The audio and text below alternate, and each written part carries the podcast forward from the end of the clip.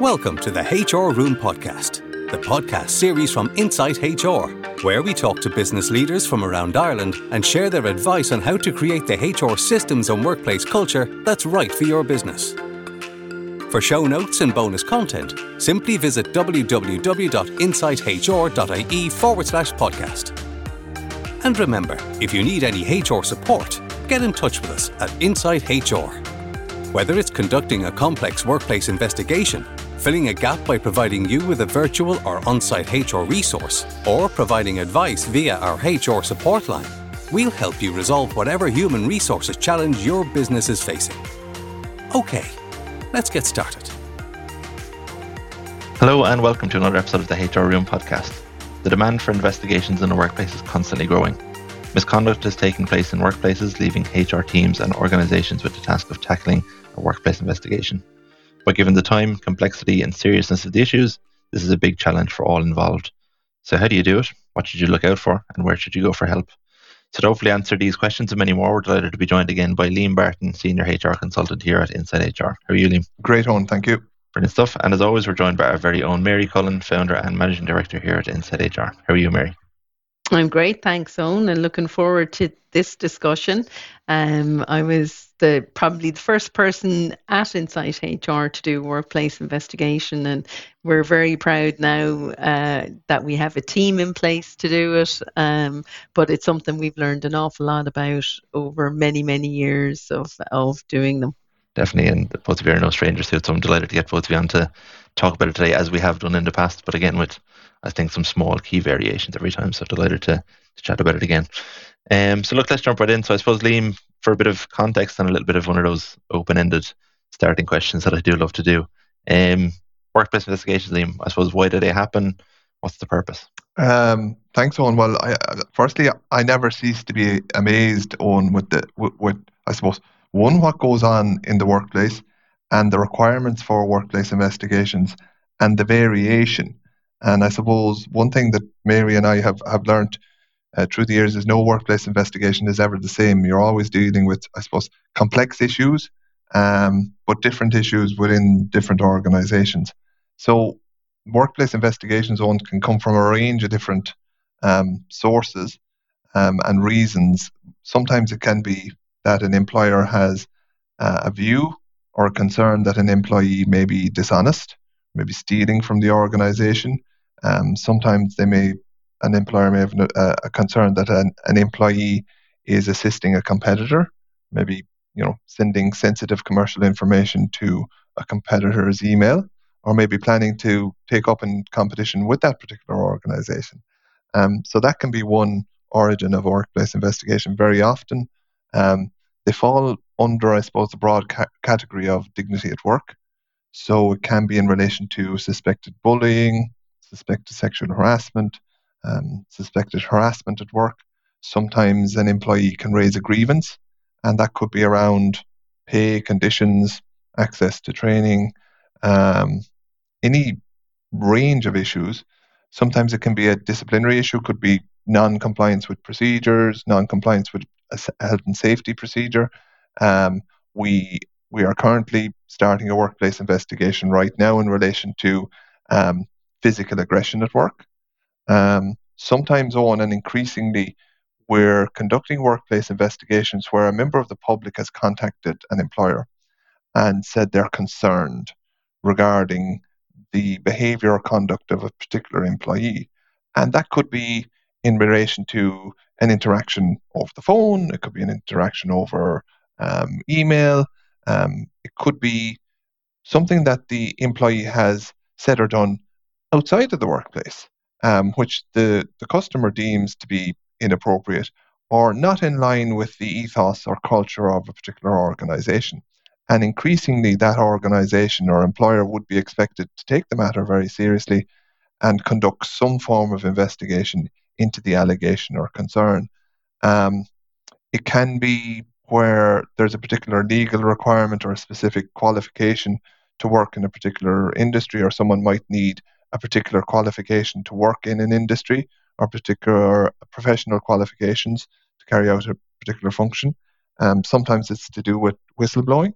Um, it could be to do with GDPR.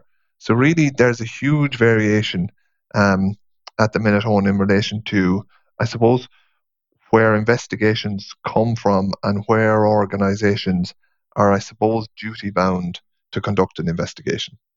Definitely, and any of our, I suppose, more keen-eared listeners will know that we're obviously we've been speaking about dignity at work the past number of weeks, so I suppose we naturally did flow into this conversation. But it's great to hear all those various reasons as well, Liam, because as you said, there's a lot to it, a lot of reasons that can come up, and we've seen a lot of uh, different things happen, I suppose.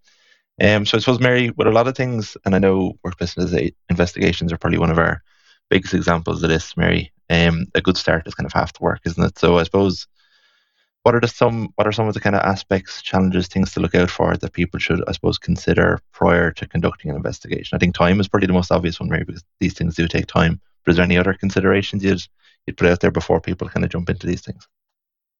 It's a very good question, Owen, because it, you know, how you start with the workplace investigation is key. Um, is key to it standing up to scrutiny um, at the end of an investigation if you find yourself in a third party forum.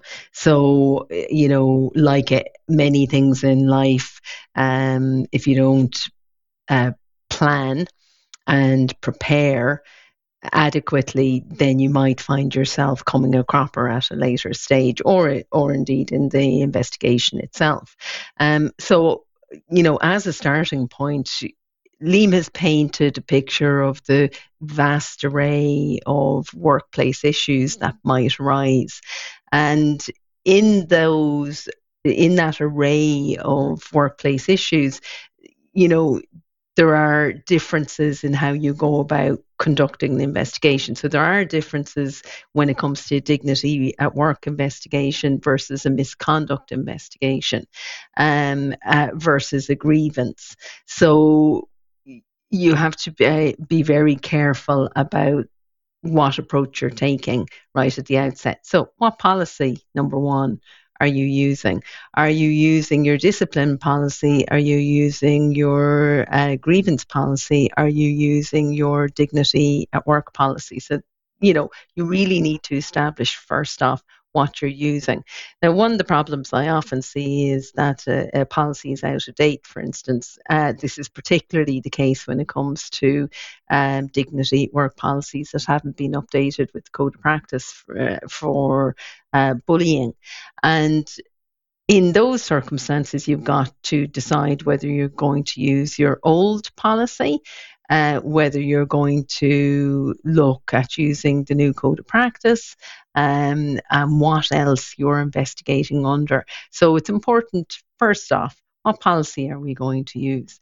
The second thing you want to be thinking about are the terms of reference for the investigation. So the terms of reference outline uh, the scope, the timeline, the duration, um, what the investigator is or isn't allowed to representation during the investigation process, how the report will be handled, whether or not the parties are going to see a draft report before it's issued to the company or, or whether it's going to be provided in draft format before, if it's an internal investigation, before being issued to the um, manager who's handling um, the particular process. And, you know, that's key. That document is key. Should be circulated to the relevant parties for their um, view and comments on it. Um, and then finally, once it's agreed, sent out to who, whoever it affects within the workplace investigation. Um, and then really it's about making a plan. You know, what statements do you have? Uh, what evidence do you already have? What documentation do you need? Who do you need to speak to? How are you going to record those conversations? Um, and all of that. So it's actually quite a complex process um, and lots and lots and lots of things can and do go wrong within them. Now, you know, arguably at Insight HR, you know, we're getting the really complex investigations. We're not getting the standard day to day, or not often getting the standard day to day, because those can usually and typically get handled in house. Um, but you know, the ones that we deal with certainly can be quite difficult, uh, quite complex, um, and anything can happen within them. So, you know, it's important that the people who are doing the investigation are trained, that they know what they're doing, that they understand it. So, whether that's in house or externally, that you have people who understand employment law, who understand how to conduct an investigation, who understand how to be neutral and impartial and objective, um, and who understand how to go about collecting um, and gathering information, analysing that information, and finally, uh, the report, how you're going to go about writing the report. So, if you don't plan it right at the start in terms of how it's all going to look, it can go very wrong. So take the time, take the advice, listen. Um, don't just jump in two feet because um, it can it can go wrong. It does go wrong, um, and it's important that you take your time, know what you're doing, uh, and prepare. Definitely, and there's a couple of questions there, a couple of aspects we'll actually dive into with a couple more questions as we go through this, and we actually have a, a sneak peek to next week's podcast. It's actually fully on that reviewing reporting stage. So if that does perk your ears, make sure to listen in next week as well little exclusive there for you. Um, so I suppose Liam, kind of building on that previous point Mary made. Again, look, Liam, I know might be slight variations in a workplace investigation process, but I think that pre-planning stage really, Liam, it kind of can't be understated the importance of that to really get you off on the right foot. it's so important, Owen, and I, I do think it's an area where organizations fall down on. And I think Mary makes a, a very relevant point in, in terms of, you know, assigning somebody to conduct the workplace investigation and you know what's the background um, who has the the wherewithal or the skills or the qualifications or the expertise or, or the experience to conduct a workplace investigation because for, for all the reasons that, that Mary has outlined, it's complex, not straightforward. And experience is a vital component in terms of being a solid workplace investigator. And so I, I think pre planning is very, very important. Looking, particularly if you're within a smaller organization, is there a conflict of interest? So, do people, do, does the person who was, you know, earmarked or, or, or selected to conduct the, the workplace investigation, is he or she on social terms with the person or the employee who may be subject to the investigation? And is there a potential conflict of interest? And, you know, there is a requirement, and, you know, all the codes of practice would highlight the importance of impartiality and independence, and that the investigation is seen to be fair and impartial and independent. And very often, when we see, you know, investigations conducted um, within organizations, very often there's a, a, blurring of the lines. And, you know, there's a lack of, you know, I suppose, objectivity in terms of how the process is to run, who is responsible for what. So I, I really do think what resources are available, what are the qualifications of the individual investigator, have they conducted workplace investigations before? Um, is there going to be objectivity impartiality? Um, is there a separation between the investigatory uh, process and any likely um, disciplinary process if, if that arises? Um, and very often these are things that aren't necessarily considered um, at the point of, of an organization deciding to conduct a workplace investigation. In other words, an organization has come across an issue or a complaint has come in and very often there's a rush, golly gosh, we better do something about that. And, you know, you do need calm heads at that point to say, well, okay, perhaps this is something that we don't necessarily have the wherewithal or the qualifications or the experience in house. It might be worthwhile for us engaging, you know, an external, independent, impartial um, entity like Insight HR um, to conduct the workplace investigation.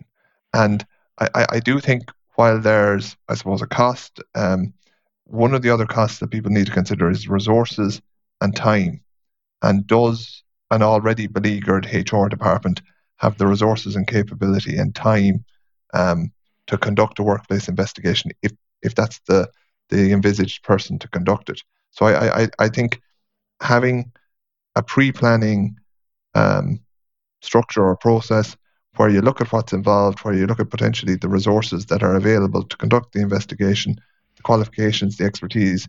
It's so important, Owen. And I think sometimes organizations don't give that enough consideration. And also in terms of the possible outcome of a separation between the investigatory, potentially a disciplinary, and potentially an appeals process. Who is going to conduct all of the various different aspects? And is there a clear separation between the parties? definitely, definitely, and it's it's so important to, to cover that as well, Liam. So I'm delighted we got to dig a little bit deeper into that with both of you. Um, I suppose Mary, one of the things you mentioned earlier, terms of reference, uh, and I know from obviously chatting about these before, terms reference is, as you said, a very important part of it. Um, can you talk to us a little bit more about that, Mary? I suppose is it kind of the glue that holds this whole thing together, the terms of reference, once they're clear and followed? Absolutely, Owen the terms of reference are are basically going to be uh, you know, a guide to the investigator, whoever that person is, uh, or investigators, depending on the, the size and complexity of the matter.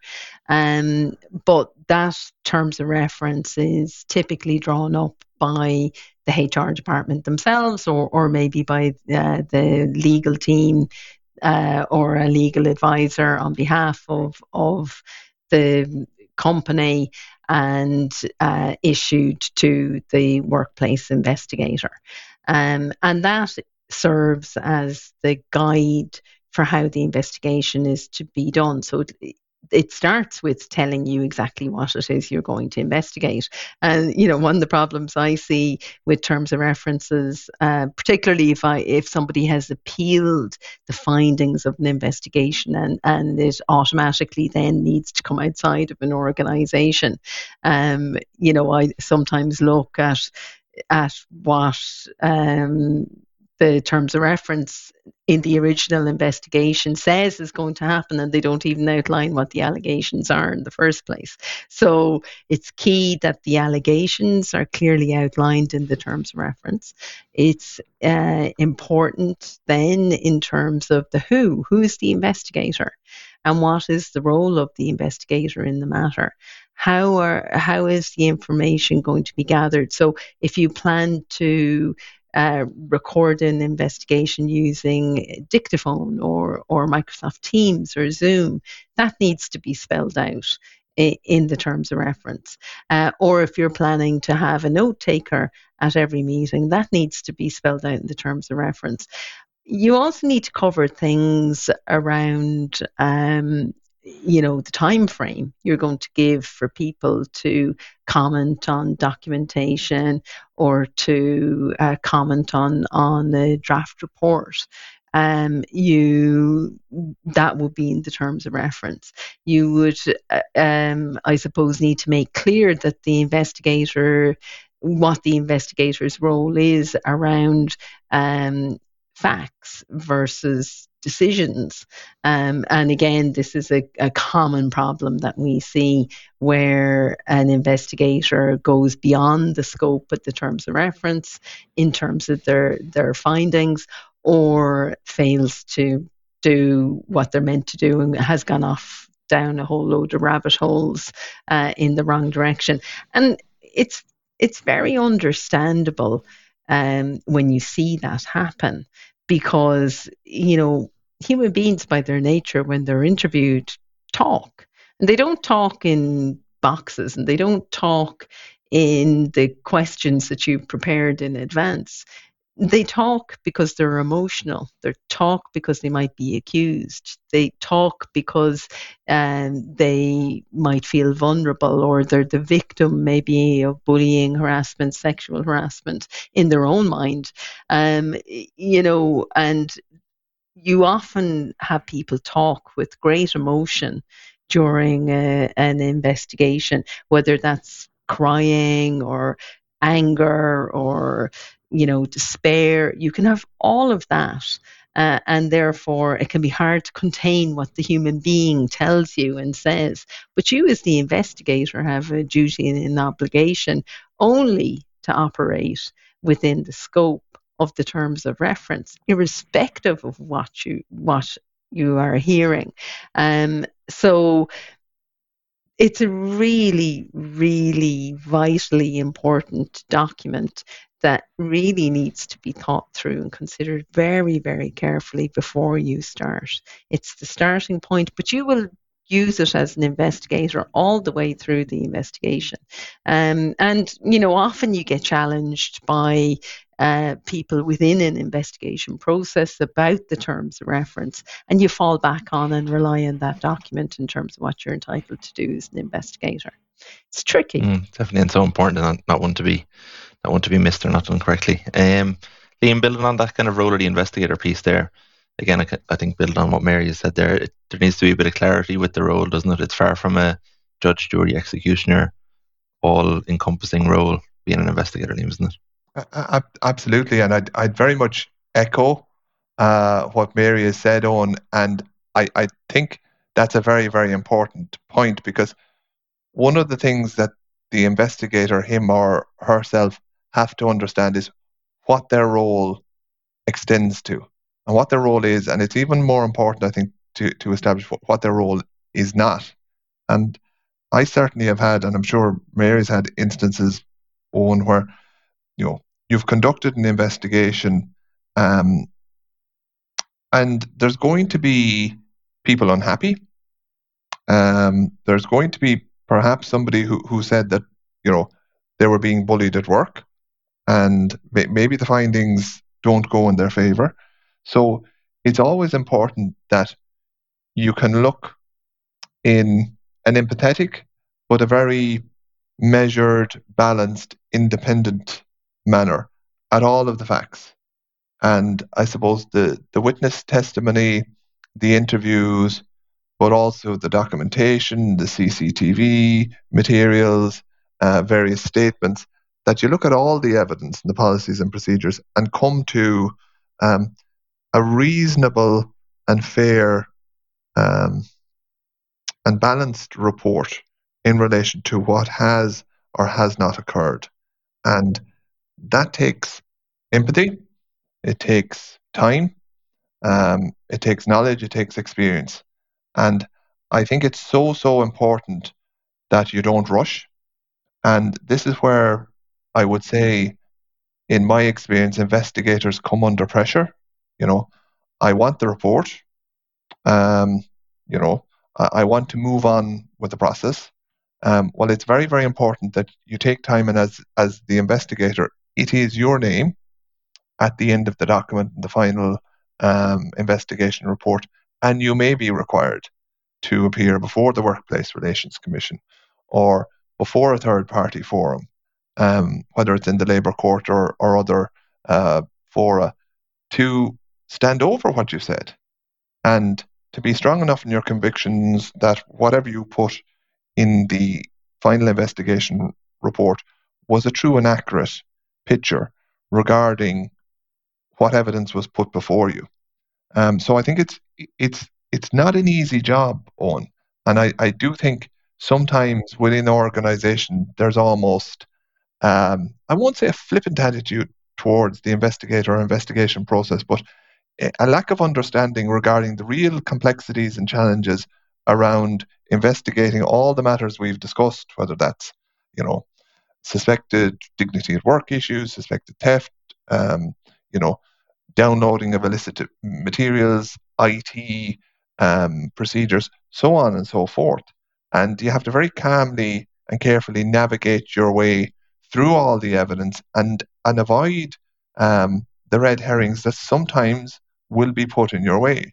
And so it does take time. So I, I really would, um, I suppose, encourage people when they're selecting investigators to conduct an investigation to really sort of ensure that the investigator has the appropriate level of experience, qualifications, and skills, and has experience of conducting complex investigations. And if you have an organization who's going out to an organization like ourselves, that they very much verify the quality of the investigator and the investigation service because they don't want to be in a, a situation where they end up with a costly and expensive, flawed process. Mm, absolutely. Um, and I think, Mary, potentially tricky one to answer here, but I think based on everything that Liam said there, Mary, I suppose the question I have is who is typically assigned to be the investigator then and why? Or is it does it vary? What do you think? I think it varies hugely uh, depending on who's, I suppose, commissioning the investigation. So, you know, you will see with the larger organizations that they train um, managers internally with investigation skills with the view that they will keep as much as possible the investigation processes internally and you know that can work successfully depending on who's selected to be an investigator and who you train to be an investigator. So that's one set of circumstances. Then I always shout out to the poor, beleaguered, lone uh, HR practitioner working in an organization where they may not have resources available to them. And sometimes you'll find those people taking on investigations as a needs must approach to it. Um, and often you will have external people, maybe with smaller SMEs like accountants and people outside the organization, maybe that a, a owner manager trusts being asked to do an investigation. Um, and then obviously you'll have your independent companies like ourselves who specialize in this area and are asked to come in and do investigations. So it varies very, very widely. Now, I always would, um, I suppose, urge caution when it comes to you know anyone outside of a trained practitioner in workplace investigations, whether that's internal or external. My view would be the complexity of even what appears to be simple matters can actually escalate and go beyond the control of an organization. So, if you're asking your managers to carry out workplace investigations, you have to be pretty certain that you put in place robust training for those managers and ongoing supports. Um, you know, somewhere where they can go to ask technical questions that arise during a workplace investigation. So let's say you might have a, an approach internally to tier one these kind of basic issues that come up, um, we're going to have our managers investigate them as part of their normal day to day work. Uh, the more complex things we might um, handle in HR ourselves. And if things are really tricky or involve maybe really senior managers or or really complex issues that we don't think we can handle internally, we'll outsource it. If you're outsourcing, you really do need to know that the people you're outsourcing to know how to um, do this. Adrian Toomey and I talked with you on, and I can't remember the case off the top of my head uh, just now um, about a, a company who used an accountant to carry out an investigation. And during the WRC hearing, that accountant actually left the hearing saying he was too busy. He didn't have time for the WRC hearing and left, uh, leaving the organisation in a more difficult position than they were in the first place. Uh, you need to know that any investigator appointed may need to go on a stand um, in the WRC or in another third party forum and actually stand over what they have written in a report. And you need to know that those people are resilient enough to withstand cross examination and the rigors um, that go with that whole process. So it's not as simple as uh, you carry out a workplace investigation and Owen saying to me, okay, Mary, no problem. But Owen has no training in this area. Uh, and when it comes to the WRC hearing, how comfortable is Owen going to be standing up and being cross examined? And how experienced is he going to be in that area? So I, I think choosing your investigator carefully is really key. If you if you want to um, handle these things internally, my view is you must train the people who are going to handle them. If you're in HR yourself and you handle investigations, well, my view is you must be trained properly to um, carry out a workplace investigation yourself. Being in HR alone is not a qualification for carrying out a workplace investigation. You really would need to look at training beyond that. Definitely, and I suppose perfect segue to my final question. I'll come to, to both the both of you on, but I'll come to yourself, Liam, first. I suppose building on that, if there is a skills, knowledge, resourcing gap uh, in an organisation, and did you have to conduct an investigation? I suppose where do we go? What do we do? A lot of it is that kind of training and looking for support. But generally, I think Liam to kind of add to what Mary said there. I suppose what's the kind of steps you'd say if there is a if there is a gap there and you do need to fill it, you do need to conduct something. Yeah, I I, um, I think it's an incredibly important point on. I think the first thing is to acknowledge that there is a gap, um, because I think, like Mary said, there's an assumption. Uh, ah, you work in HR. Ah, you work in training. Ah, you work in Department X.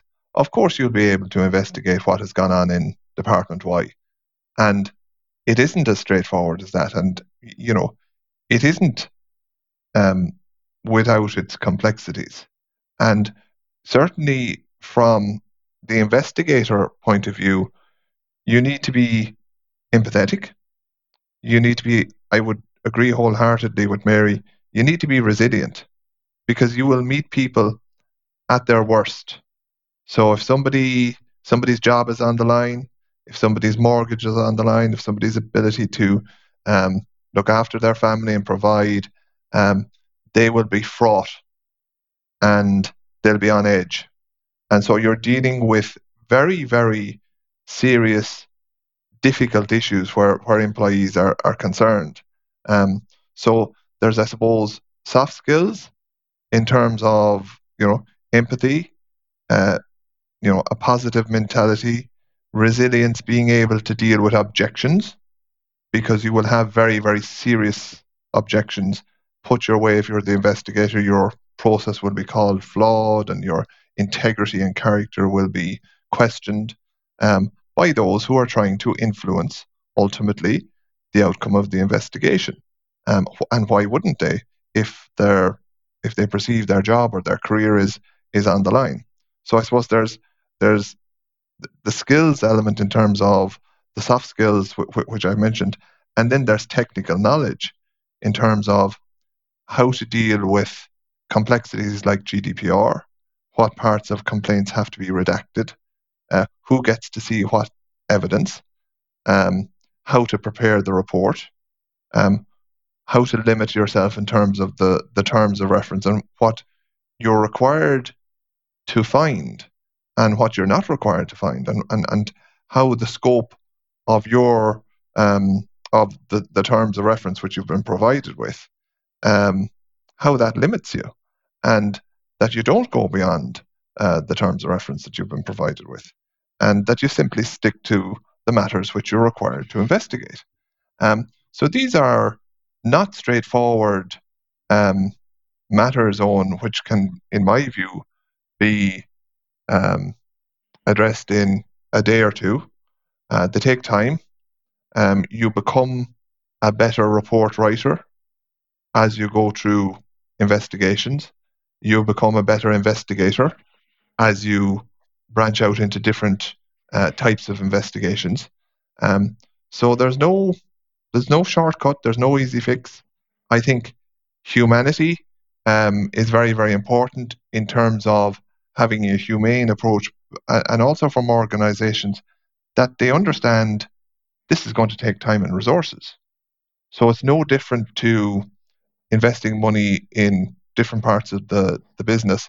sometimes I find, well, you know, why would we invest in a workplace investigation?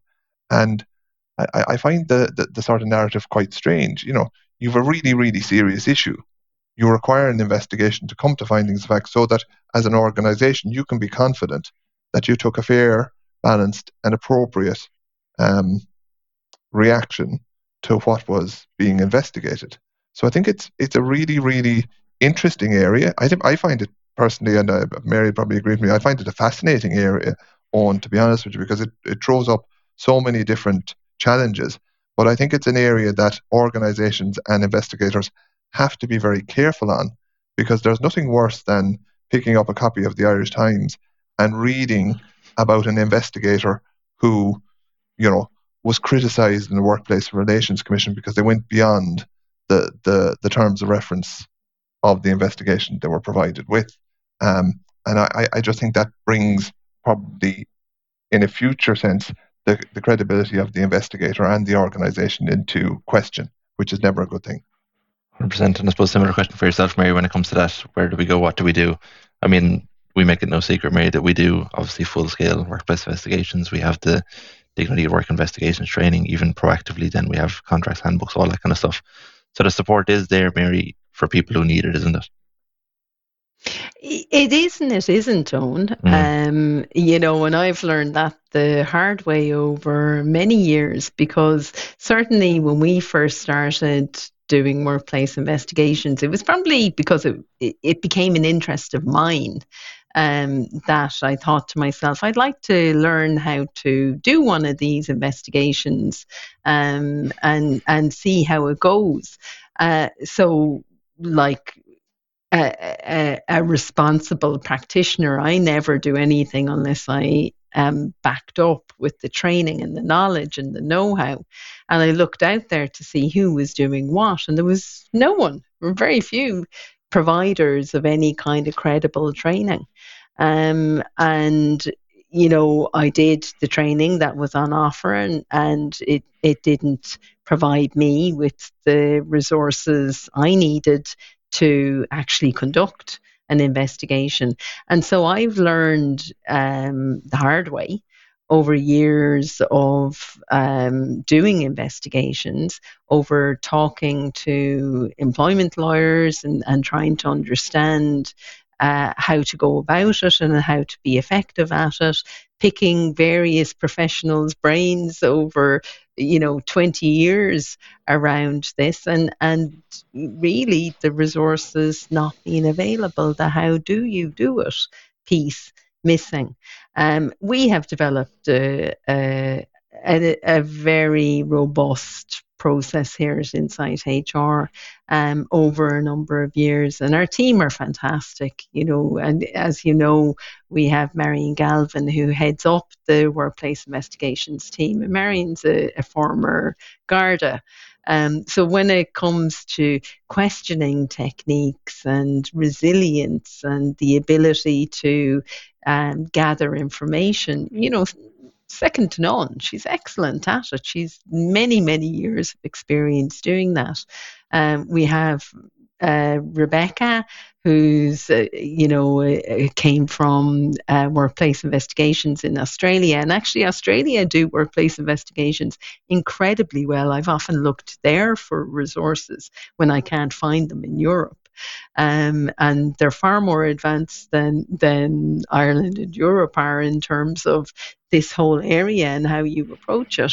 Uh, but obviously, be careful. You can't go over there too. You have to know the Irish law um, versus Australian law. But I just think the the range of materials they have are excellent. And Rebecca has bought that breadth and depth of experience from across jurisdictions, but also her legal background as a as a barrister and beautiful writing skills. And you know, when I look at what the ingredients are for being a good workplace investigator. I know you asked Liam that question earlier, and uh, I'm not going to repeat all that Liam said, but to me, the fundamentals are, you know, being fair and impartial and not allowing your own personal feelings interfere with how you're a gathering the investigation b analyzing the information that you've gathered during the investigation process.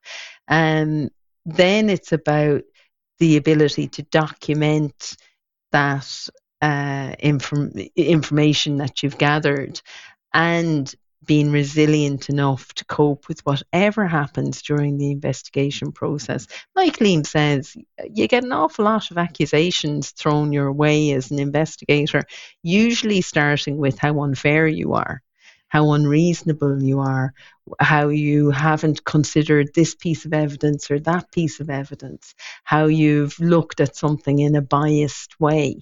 Um, and so there's a lot of things that get thrown at your way, not just from those uh, involved in the investigation themselves, but you can have them thrown at you by trade union representatives, by solicitors, by barristers, in ferocious letters from the employees themselves and emails.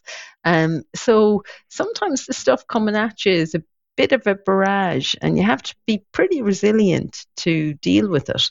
So depending on the complexity, depending on the issues in, in hand, um, my view is training, training, training.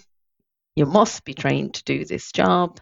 Um, you must have the time, you must have the resources, uh, you must be free to have nothing else on your plate when it comes to writing that report. Because if you don't, if you've got a million other tasks to do, a million other meetings to attend, it's reflected in that report. And that report is what is um, going out there to the the employee or the employees um, that report is what will you will be defending uh, in the WRC or in any other third party fora.